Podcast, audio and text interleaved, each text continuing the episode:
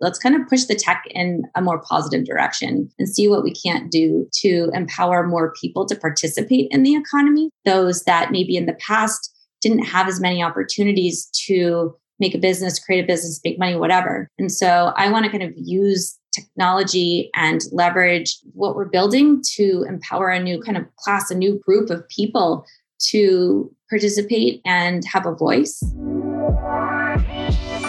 Welcome back to another episode of the Debutify podcast. Today I spoke with Sarah Osborne, who touched on lots of different topics. Firstly, design principles, then moving to how her company Amaze works to create customer experiences with animations and other tools. We also touch on NFTs, Web3, the blockchain, and tokenomics in e commerce. Hey, I'm Connor. Great to meet you, Connor. Nice to meet you too. So you're currently leading the partnership and integrations at Amaze, which is a design tool that helps customer experiences in e-commerce and creators, as you're saying. But I want to step back a bit. Can you tell us your life as a child, as an adolescent, and how you ended up getting here to where you are? Because it's obviously a, a, very excellent position you've reached. Yeah, I mean, you know, high level, there was a lot of a lot of luck that helped to get me where I am today. But ever since I was a small child, I've been really interested in and drawn to things that are very aesthetic. So, design, fashion, art. I always had some kind of like coloring or paint with me. And while I didn't go into design as a career initially, I kind of I kind of went that direction as well. So, yeah, I think just that love for visual aesthetic and having pretty strong sense of, you know, kind of like my own sense of like design, and what I like and what I think is good. And also, I, I do create art now as well. Um, oh, nice. Mostly digital art, and it's a little kind of weird and out there, but creative outlet. So there's always been that kind of that thread of not only creation but also of design and visuals. And so when I joined Amaze back in 20, oh gosh, it was a long, 2014. So uh, quite some time. Uh, yeah, definitely yeah. did not join in the capacity of a designer or in product. I joined in the capacity of operations. And at a startup, operations essentially means everything that's not writing code or doing the marketing. So I was kind of running, you know, running accounting, working with all of our outsourced kind of, you know, back office partners to keep the lights on, for lack of a better word. And then in 2015, company did a bit of a, a refocus. It initially started out as an open source JavaScript framework for creating these really smooth, slick animations for the web, which at that time was very new and novel and exciting. However, uh, you know, the company had gotten some some funding and can't make a ton of money uh, in open source JavaScript libraries. True. and so, you know, we, we, decided to do a bit of a focus. Uh, we reduced the team to a very, you know, kind of core set of, I think there were six of us who stayed on. And we were really charged with figuring out how to productize this core tech that had been developed. And so from about late 2015 to 2016, 17, 18, I was very hands on with the product and really got to play a, a an intimate part in figuring out what it is that we're going to build. And the original CEO was also very design oriented. And um, from a, a, lot of his vision, we constructed kind of the first few iterations of what is now today called Amaze Pro. Just my evolution with the company and the opportunity that I I was fortunate enough to have to stay on board at that critical pivot in 2015 is really what I attribute to how I got to where I am today. Nice. Do you think it was like one of your skill sets or relationships? You're just a nice person. How did you climb the ladder? With a lot of people, your greatest strength can also be your greatest weakness. And I okay. am very, you know, stubborn. I don't give up easily. I'll keep kind of pounding on something until I can like get it to work or figure it out. And I think that's what kind of carried me through a lot of the more, um, you know, very ambiguous times when you're trying to build a product or bring it to market. From like a personal standpoint, I think that headstrong, like not give up, stubborn perspective is really kind of the vehicle that I used to get here as well. Nice. That's a good reflective answer. knowing the strength is a weakness. It's always flip side. yeah, it totally is. So just please uh, run me through for our listeners, like who can use Amaze? And I know that it's like a design template, but can you just explain the process for, you know, somebody who's going to join it? Absolutely. And so uh, what I'll speak to is our, our current product, which we call Amaze Pro. It also, you know, we'll be introducing a, a, free tier. And then, you know, I can kind of speak to, if it makes sense, um, kind of where we're taking the product. Uh, yeah, no, I'd like to hear about tomorrow. it. So today, Amaze Pro is essentially, it is a no-code tool for creating very polished, professional looking mobile storefronts or mobile selling pages for your products. And it is really great for a whole variety of, of people and, and use cases. I would say primarily because it was initially designed as a professional tool, anybody who has even a little bit of like web design experience, and I say that um, loosely because it really is like a WYSIWYG. It's a what you see is what you get. There is a little bit of like, you know, you do need to refine some of the responsive stuff a little bit, but that's pretty minor. However, really anyone who has content or even doesn't have content that wants to create some type of branded experience for themselves or for their business or even for a client if you're an agency.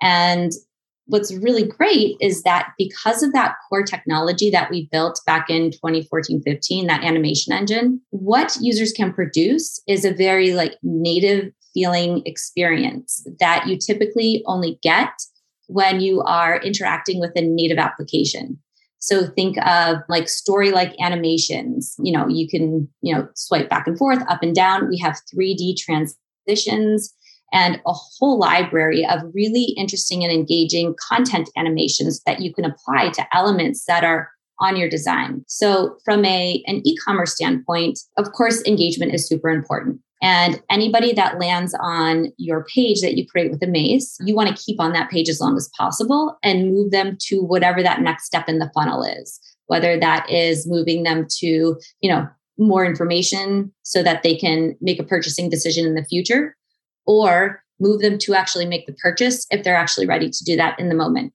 And what we found is that by using these visual animations as cues you can drive users to take that next action. And so it's it's just an interesting meld between like this design tool and e-commerce that's kind of bridging together this creative commerce solution that merchants can use to sell their products in a, in a completely new way and a very focused and targeted way. And I say very focused and targeted because it is quick to create these essentially they're single page mobile websites, right? Just with some interesting cool tech under the hood. However, you can create them really quickly. So if you have several audience segments that you're trying to engage with, you can create an experience for each of those audiences with content specific for them. Of course, today, as we kind of move away from this like monolithic traditional kind of storefront and e commerce space to more of this decentralized space where retailers, brands, and merchants have to go meet their audience where they are. No longer can you rely on people coming to your, you know, online store. Uh, you got to go. You got to go meet them where, where they are. Amaze really enables them to do that in a more effective way by creating these very custom experiences. The tool itself is very similar to, from a, a usability perspective, very similar to some of the other more popular professional like web design tools out there. We took a lot of inspiration from Sketch, a lot of inspiration from Figma. We even took inspiration from Keynote uh, and and Power. Yeah, yeah, it's a great app. Uh, and so there's just there's we tried to pick and pull. We took a lot of inspiration from Canva. I'll say that too.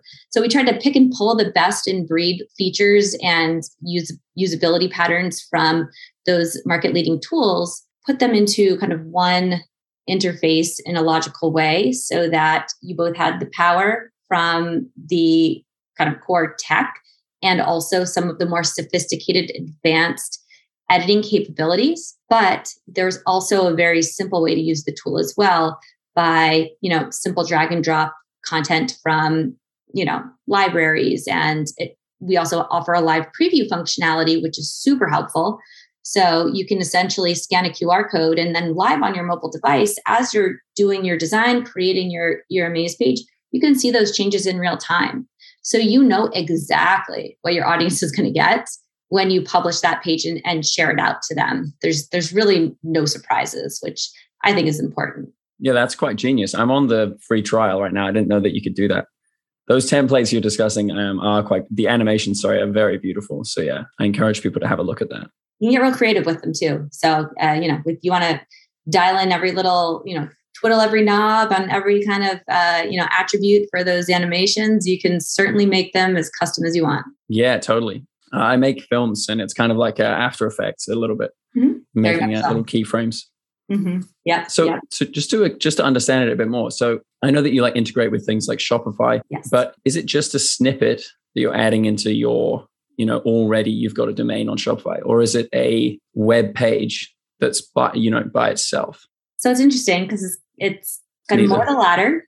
Oh, it's a standalone site. However, based on our integration, what we're able to do is publish the page, the Amaze page, to your online store's domain which is important for any merchant that is wanting to build trust with their audience. URLs are really important and critical for brand identity. So, what we were able to do is leveraging uh, some of the APIs that Shopify offers, uh, we were able to set it up so that when you publish your Amaze page, we're actually going onto your storage subdomain. We are generating a kind of a new blank page path that is then assigned to the Amaze page. So when you publish, while the Amaze page will not necessarily be navigable from your primary online storefront, it will share the same subdomain. So it's standalone from your online store, but it does have that same subdomain. So you can still be recognized by your customers and your audience when you share this page out uh, across whatever channel you want to use. Yeah, that's very nice. That was one of the big the feedback that we got from our customers when we were doing some initial testing is like hey i need to be able to publish this to my domain. Otherwise there's a lot that's lost from brand recognition. So we were able to take that feedback and and actually implement it and improve our product. Yeah 100% i would love to test that on my domain because it's it's so dynamic the app. Yeah so, in addition to publishing to a Shopify domain, which is really great for Shopify merchants, if you're not a Shopify merchant and you're simply creating branded content that you want to be able to, you know, publish out to your audience, um, or if you are using, you know, maybe you want to have products that link out to a different location, um, you can always add your own custom domain and publish there as well. And so we try to be, you know, kind of serve both both audiences both our, our Shopify merchants, which are near and dear to our hearts, and then also those who maybe don't have a Shopify store yet, but still would like to create some branded content to engage their audience with. Just in that vein, is it going to be so far? Is it strictly, you know, product based, optimized, or are some of your customers more softwares or services it's a good question. So it's a mix, really. Um, so we do have a number of merchants from Shopify that are using our product to sell physical goods, and of course, you know, if there's subscriptions, uh, they could sell the subscriptions through us. We also have a contingent of users who are using our product to almost do like prototypes or mock-ups for other digital products that they want to create. So, and that's kind of a, you know, kind of our, our legacy user base. As we move to the future, the users and, and the personas that we are really going to be serving are going to be the retailers or the sellers. So those that um, have products to sell, and they can be either brands or marketplaces, whoever's trying to sell product. And then also on the flip side, we are going to be really targeting and creating a tool set for creators who don't have their own products to sell, but they have an audience. And that audience really, really critical, potentially these brands that want to start to sell into a very highly engaged and almost niche in some cases audience. Really, where we're heading is not only supporting or, or providing tools for Shopify merchants, but now we want to create this ecosystem of brand and, and creator collaborators. That's essentially the product that we're building right now that we're really excited to refine and and release uh, so that we can really be a driving force behind this new uh, you know kind of creator and brand collaboration economy which you know i think personally is that's the way things are heading right? I mean as we kind of continue to move into this decentralized commerce scene where people are buying things wherever you know like i honestly i I honestly only go on Instagram these days to like see what products I get served, and see what I can buy from them. I'm like, cool. Yeah, yeah. Sounds like a shopping feed for me now. It's great. But as as we see that happen more and more, those really, you know, establishing long-term relationships across brands and creators is going to be more and more important. And what we're noticing today is that there really isn't a lot of tools on the market that are tailored for that specific relationship and supporting it not only in a just from a discovery standpoint so not only enabling brands to discover creators creators to discover brands but also from a an execution standpoint. And so what we want to be able to do is create like a global catalog of products that these participating brands are contributing and then have that kind of global catalog almost be a marketplace for creators to come in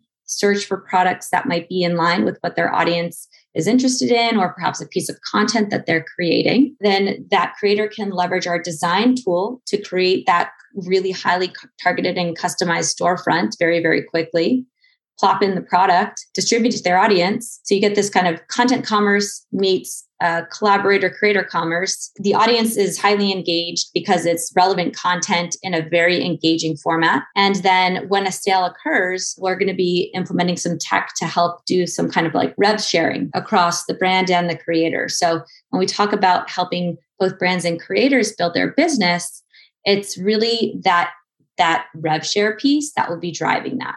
The goal is that as brands and creators see an uptick in conversions, they will continue to you know sell more products and engage with each other more. So we can create this kind of flywheel effect and really be be there to support this new era of decentralized social creator collaborator commerce whatever. I don't, I don't know what to call it honestly. Yeah yeah, yeah. because it's so new. I'm like what what is this? And what do we call it? So it's just certainly spending. something that needs that needs a little bit of labeling and branding but that's all right. Yeah fair. Does that look like affiliate marketing today or is it something else? It's something else. I think so affiliate marketing i think today is it's very anonymous. Oh yeah totally. It's also there isn't a, a relationship between the affiliate typically and the the brand or the seller. I like to think of where we're going more as, you know, there's some aspects of it in terms of the rev share. So where we're heading, yes, we're we're kind of borrowing this notion of a rev share from the affiliate marketing space, but it is also so much more because we are enabling creators with the new set of tools to produce content to better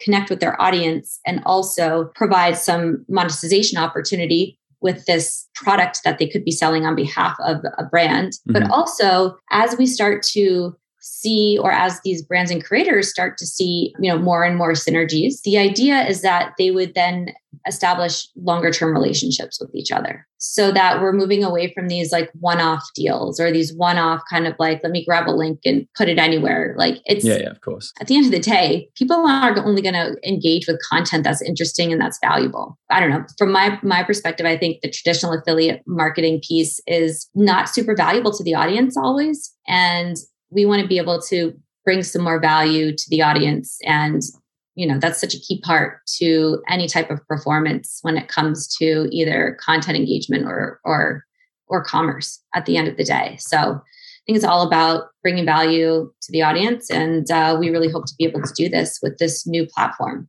it kind of sounds like Audius. Have you heard of Audius? No, I've never heard of Audius. So Audius is like a sh- potential Spotify disruptor where they're trying to connect the musicians with their audience. The ah. problem being that on Spotify, you don't get any analytics or, or, tools on the daily. You get one email a year that shows you kind of your audience and where they're at. But Audius is saying, you know, there should be a constant feedback and an ability to curate and create a community. And there's also like a tokenomics sort of thing there as well, which I definitely don't understand. I mean, it's essentially just saying you can get tokens for plays mm. and hope. And it, I mean, the, all those tokens are potential pyramid schemes, but uh, it sounds a little bit more aligned to helping the, the artists. It sounds good if that's what you want to do too. It's an admirable feat. The creators are are so passionate about what they do. Any opportunity there is to help creators continue to do what they love to do by making some money. Like i think like you said that's that's pretty pretty noble cause. I don't know just to kind of get uh,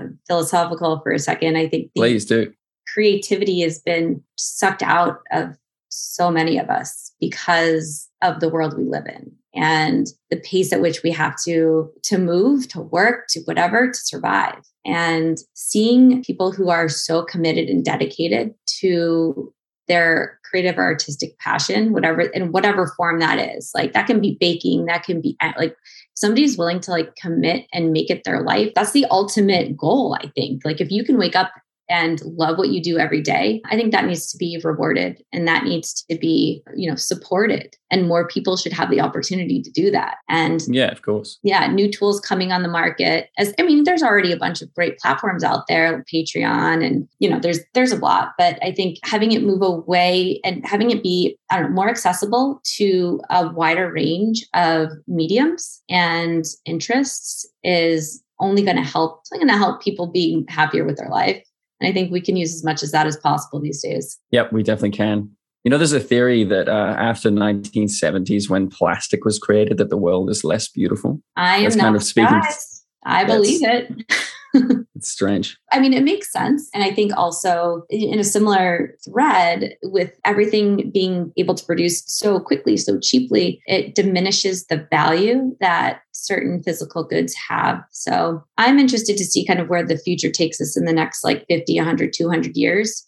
If we still have this like strong dependency on consumerism, or if we truly go more digital. And mm. if we leverage things like the blockchain more effectively and start to use that and, and start to kind of migrate more into this digital world and let go of some of the disposable and you know kind of the, the consumer addiction um yeah not sure where, what's going to happen but i hope I hope there's a change. I was going to ask you about that, like because everybody's incentivized to make these custom experiences so brilliant and engaging and kind of like you know stimulating. Are we going to reach a singularity where it's kind of just all too much and people put down their phones? I don't think so. I think the technology will have to get real. I mean, I think we're pretty far off from that, to be completely honest. Take VR, for example. I think VR, while it's it's improved and advanced in leaps and bounds, you put on that Oculus headset it's very i don't know it's not real enough at least for me. Oh yeah yeah. I just mean also in, in like advertising and advertising and things like that. it could get a little busy. So if we talk about kind of visual distraction it, there's always a risk there right? And i think you know we've kind of seen that in the 90s and like it just got very unintentional. Mm-hmm. so i think that there's going and we see this right? The shift to a more intentional type of digital experience the shift to a more targeted and focused experience that's delivering the right content to the right people when they want it or need it as opposed to just kind of like shotgun blasting everything out there. As a result of the over you know kind of the overcrowdedness on, in the market we are seeing that more intentional experiences that have a true like brand voice whether that's visual whether that is speaking you know in the language of your audience you know basically mattering like listening to what your audience is saying and producing content that matters to them. I think we're, we are actually seeing like a shift to like the other side. I, it's going to be easier for people to engage because there's less noise. And as targeting gets better and some of the platforms get a lot better with their own delivery i think that's just going to get improved. Now talking about flip sides the flip side that is this whole echo chamber issue that we're all very familiar with. And so I think honestly, it's going to be the biggest challenge is for brands or, whoever, for consumers and people that are leveraging some of these platforms as well, is finding the balance, going outside of their normal, uh, you know, kind of communities perhaps, or following different brands that they might not follow to just get some different content their way. Is I think we'll probably see more of that as people become a lot more aware of kind of the machine that we're living in of optimization. Yeah, yeah. Have you heard of this um, ground news? Mm-mm, I haven't. It's a very American product, but it takes, you know, 50 publications in the last, you know, couple of hours and it shows you which publications are covering which topics. And, you know, being American, it's red and blue, you know, the okay. left and the right. yeah. Um, and it's showing, oh, like 20% of right publications are publishing this topic and 80% of the left is covering it. Mm. So it kind of helps you to see your blind spots in the media. Oh, I'm actually, I actually didn't know that that happened because 99% of right wing news publications didn't cover it.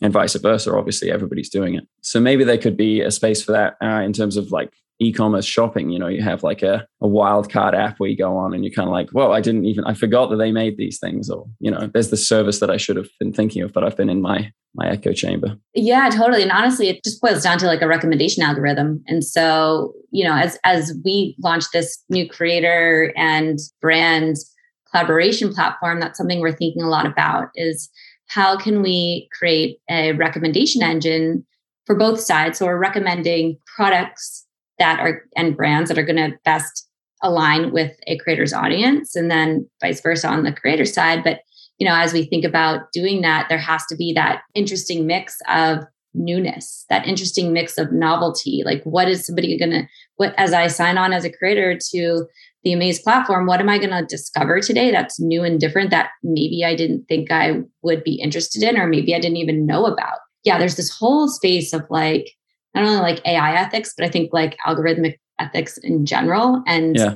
leveraging it for I mean, good, good and bad is so subjective. So it's hard to say that, but suffering and non-suffering. Precisely. Yeah, exactly. So there has to be some, there has to be a little bit of, yeah, like nuance around that to best serve your users rather than perpetuate an echo chamber or keeping people in a bubble. So I guess you you're kind of incentivized to keep track of the the times and see you know where where those echo chambers are happening. Like you, you're probably looking at integrating into different things like instagram shopping. Would you integrate into that? Yeah. So you know we, we have a pretty interesting perspective on these uh, like native shopping tools which number one are great. I mean as a user i use it all the time. I, I mean yeah, yeah.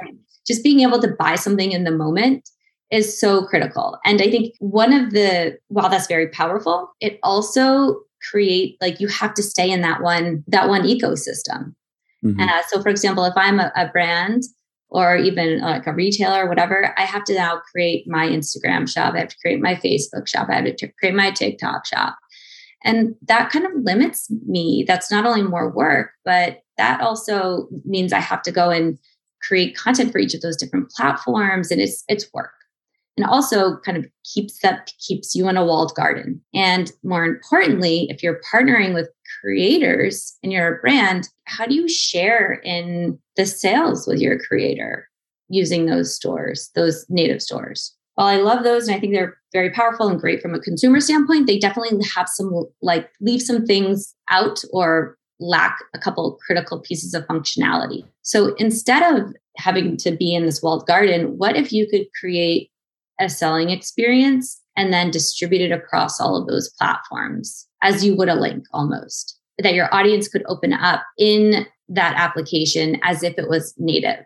They could continue to do, browse and buy as if it was native because you're doing it all within the web view of the application. That's really what we want to promote and continue to bring to market is that ability to create something once and distribute it everywhere. It also would have all of the e commerce functionality necessary. So you could simply, you know, a, a, shopper could simply click, expand, browse, buy. So it's functionality is all there. You just have to create it one time and then put it on all the platforms. Yeah, I think that's like with anything, there's benefits and then there's some drawbacks. But overall, you know, I think we're moving in this direction of this more kind of ubiquitous type of experience that can be shared everywhere if you want to, instead of being beholden to a walled garden that owns everything, including yeah. data. Yeah, well, yeah.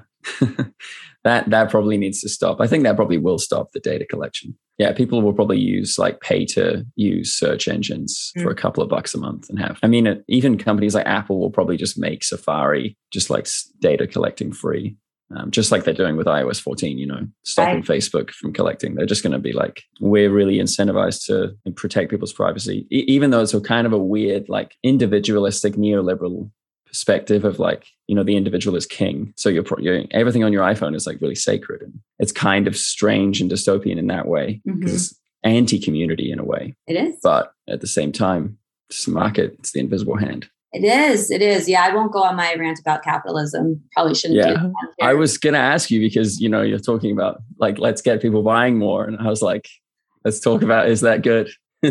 yeah. So you know, I think like you know, with most people, you have kind of your kind of core internal beliefs that have developed over many years from your own observations. And that's just every problem that I see. I'm like, mm, this, we always have to be expanding our economy and that's creating all these problems. But yeah, I, I'm certainly perpetuating that. Uh, but at the end of the day, I think there is so much to be excited about with regards to technology too. And that's what I get super excited and as it keeps me getting up as well every day as well. It's like, let's kind of push the tech in a more positive direction and see what we can't do to empower more people to participate in the economy so that it's less of a people standing on each other's shoulders, you know, like yeah, elevate those that maybe in the past didn't have as many opportunities to make a business, create a business, make money, whatever. And so I want to kind of use technology and leverage what we're building to empower a new kind of class, a new group of people to participate and have a voice. Because the more people that have a voice, I think the more the more chance we're going to actually potentially move to a sustainable type of capitalism. Because right now it's so out of balance with the people on top just steamrolling everything. Yeah, absolutely. I mean, that's that's a noble cause. It's just like getting away from the hyper consumption at the same time. That's mm-hmm. the, probably a tricky part of that is like you really want to help people like do things that their parents couldn't do or like the situation that they've landed in uh, doesn't allow for them to do. But then you don't at the same time want to be like, yeah, and just sell plastic stuff, you know. Right. But but I'm very interested to see, you know, what what we can do in the future, like sustainable services, sharing things. I think like decentralization itself is kind of a community in a way, in a slightly different way than a social media is. Absolutely. But yeah, it's, it's, it's about bringing it into the real world. You know, that's kind of where you were going earlier. Like, I want to hear your thoughts on digital assets like NFTs and, of course, the underlying technology of the blockchain. Yeah, I think so. NFTs, I get real so interested to see where this goes. We're seeing the use evolve so rapidly. So I think, you know, initially, you know, everything was very nascent. You know, it's these digital assets that you can get that, you know, couldn't really do anything with. You know, I get that as like a status symbol. It was new and novel. But now we're starting to see like a lot more applicate, like we're starting to see NFTs used in more of a, of a, you know, for, for more utility almost. For example, I was reading an article this morning about NFT restaurants, kind of leveraging NFTs. You, know, you can buy access to this super exclusive restaurant that's going to be opening soon. Um, and it's you know all NFT based. Uh, and then of course um, you know Web three and leveraging, you know, a lot of like, there's a bunch of like domain providers on Web3 out that are kind of leveraging NFTs to manage and track ownership of these domains. So it's, I'm excited to see kind of how that evolves. We're already moving beyond just static asset that can be tracked. It's it's certainly powerful. We're just scratching the surface. Yeah, I, am not an expert in this space at all. Do not know a lot about NFTs, blockchain, Web three. Just I've done a touch of research, and certainly um, there's like you said, there's a community aspect building piece. To, to like this new space and i've actually read about some collectives that have started to actually put on you know, kind of live event and are, are kind of leveraging community that they built to bring some things into the real world and actually have them be super interactive. I'm a big science fiction fan and I read a lot. I don't know if you know who William William Gibson is, but like yeah, my, yeah. My favorite book of all time is Neuromancer. And, I've got it over there. Yeah. So I don't know. I just every time I think about like NFTs or even like AR, I'm like, William Gibson wrote about this like 30 something years ago. So we'll just see how much of that continues to to uh, manifest here. Yeah, maybe we could just go to Dune and get rid of the the computers altogether. Yeah, I mean, uh, totally. Or I'm just ready to like yeah, jack into the Matrix, just be in the Matrix and fly around. I'd be cool with that too. yeah, yeah, it's a scary one, but it's also like it's it's less tech because you're kind of like removing the the plane, like you're looking yeah. at a plane. That's kind of like a counter immersion to just nature and breathing and you know, all the good stuff. The blockchain, um, I think that you at Amaze could probably do some interesting things with the experiences. There's a company called VeChain, and they do um, supply chain tagging on mm-hmm. the blockchain. So it's mm-hmm. you know instead of like DHL or FedEx going, it arrived here at this time. It's like it's put on the blockchain, immutable. It, it definitely did arrive here. No one can tamper it. That's pretty cool. It's interesting that you mentioned um, Amazing Blockchain. So we actually uh, have initiated, we have a partnership going with a couple of folks in the blockchain space So EverX, we actually just nailed down a partnership with them a few months ago. They are going to bring basically some like NFT functionality into our platform, so users will be able to mint NFTs. Yes, I saw uh, that. Yeah, yeah. So that's that's exciting and on deck. Um, and of course, we want to enable people to sell not only digital, like kind of static digital products, but also be able to sell those via NFT as well. So they'll be able to mint and sell on our platform. And then we also have a partnership uh, with Ozone, which is uh, Ozone Metaverse is their name. And we are going to be partnering with them to actually create shopping experiences in the metaverse. So a lot of cool things happening on that front that we're just starting to um, spec out and build out. So uh, certainly we're, we're eye on the prize in terms of like staying relevant across all possible platforms and channels and environments. To succeed today, I think you you have to be thinking about what's next, uh, and not just in terms of you know the popular use cases or applications, but also what are the what are the actual like utility what are the utilities of these platforms and tools because that's what's going to be that's what's going to happen long term the novelty is going to wear off whatever Bored Ape and we're going to start yeah, doing yeah. more of the supply chain stuff that you mentioned. Can you speak more to that? What, what does that actually look like? Not to give away your secrets. So we actually are just starting to spec it out. I actually don't, you know, we haven't, I can give you, walk you through a couple examples. If you're a creator on our platform and you decide to uh, essentially like, you, you like rep a product from a brand, perhaps that brand is you know maybe it's a print on demand or something where you can customize a shirt um, whatever like customize a physical good. As a creator i can not only sell that physical good on my amaze page um, i could even like mint that artwork perhaps that i created. And then i have that nft there's other use cases where you know we have maybe a collection of we have an, a brand or a fashion you know company that actually has like digital like NFT outfits or something that they then want to sell through to potentially creators in the face of you know whatever nfts virtual worlds. They'd be able to facilitate that through our platform as well. And so i think you know there's a couple different ways we're we're kind of visualizing how this could work but uh, we have not nailed down every single use case yet. So if you have any ideas be all ears to see what you think uh, we could do with some NFT and blockchain technology in our tool. You kind of want to get back to first principles with these things because you don't want to rely on the novelty. Like, why is it valuable? It's it's yours. You've bought it off OpenSea or you've bought it off Amaze. How does that translate into utility for you? It's a tricky one. It is. It's a, it's a, it's it's right now. You know, it's a very much a a, a kind of memed thing because it is a JPEG. Even oh. even the process of like getting if you buy an NFT, it's kind of like money. You know, it's like mm-hmm. you don't get the cash anymore. You, you, I mean, even cash itself is a similar idea, but you're getting your name on a ledger that says that you have this NFT much like a bank is saying you now have this money in your account you don't actually get the the thing you don't get like the the car or the food that you're you're going to spend that money on so the nft could be kind of i don't really know but yeah it should morph into something a bit more tangible but i, I think maybe if it moves away from stills that's probably where it's going to get interesting if it's kind of like an experience like like the audius thing where it's like mm-hmm. if you have a some an amount of tokens on audius you then get access to live stream event with your favorite musician or you get to like demo a song with them or, or, or like send them a track that you've made and they can give you feedback on it like Oh, that's cool. Yeah. So something like that, that. Totally. So I think in, in terms of, you know, kind of how that could work with our platform and our technology is, you know, what if you were able to like put URL? So essentially like we we generate URLs and it's like most like single page websites with content. But you like a link have, tree kind of thing. Yeah, like you could have a yes, better, but similar.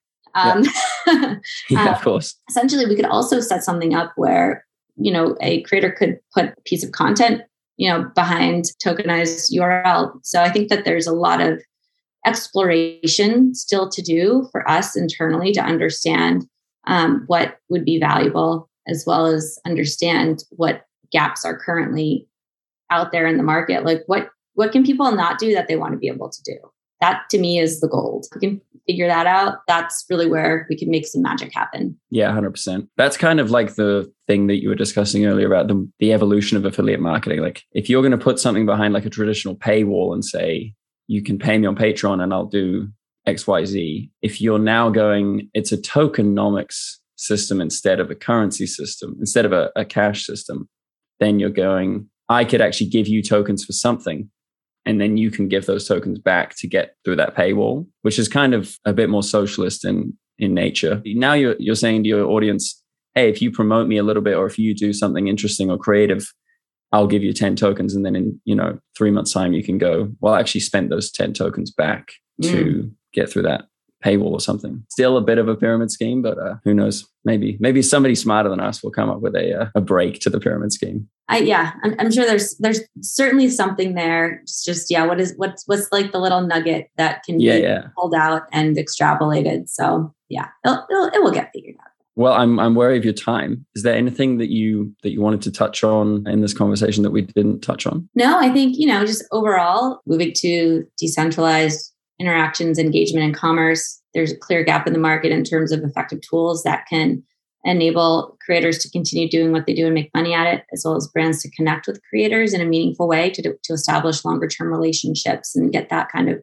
symbiotic, mutually beneficial working collaboration in place. Yeah, we're just really excited to help promote and elevate the creator space as well as provide some new channels and growth opportunities to brands in this new frontier, you know, meeting your customer where they are in the wild, wherever that might be. That's where we have to go as e-commerce, uh, you know, kind of participants, because at the end of the day, it's all about providing value to your audience and to your shoppers. You can't do that. Why are you in business? And we're really hoping to play a pivotal role across all of the, that kind of trifecta of brand, creator, audience, facilitate some massive value creation across all. That's a good point. Sarah Osborne, it's been lovely to talk to you. Where can people reach you? Uh, I don't know. At my email.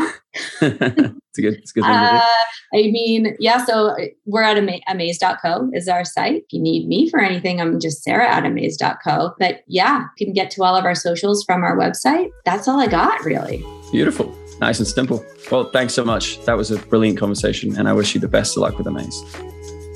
Thanks so much for listening to another episode of Debutify Podcast. If you want to be part of the show, just email us podcast at debutify.com or head over to debutify.com to learn more. Have a great day and good luck with everything.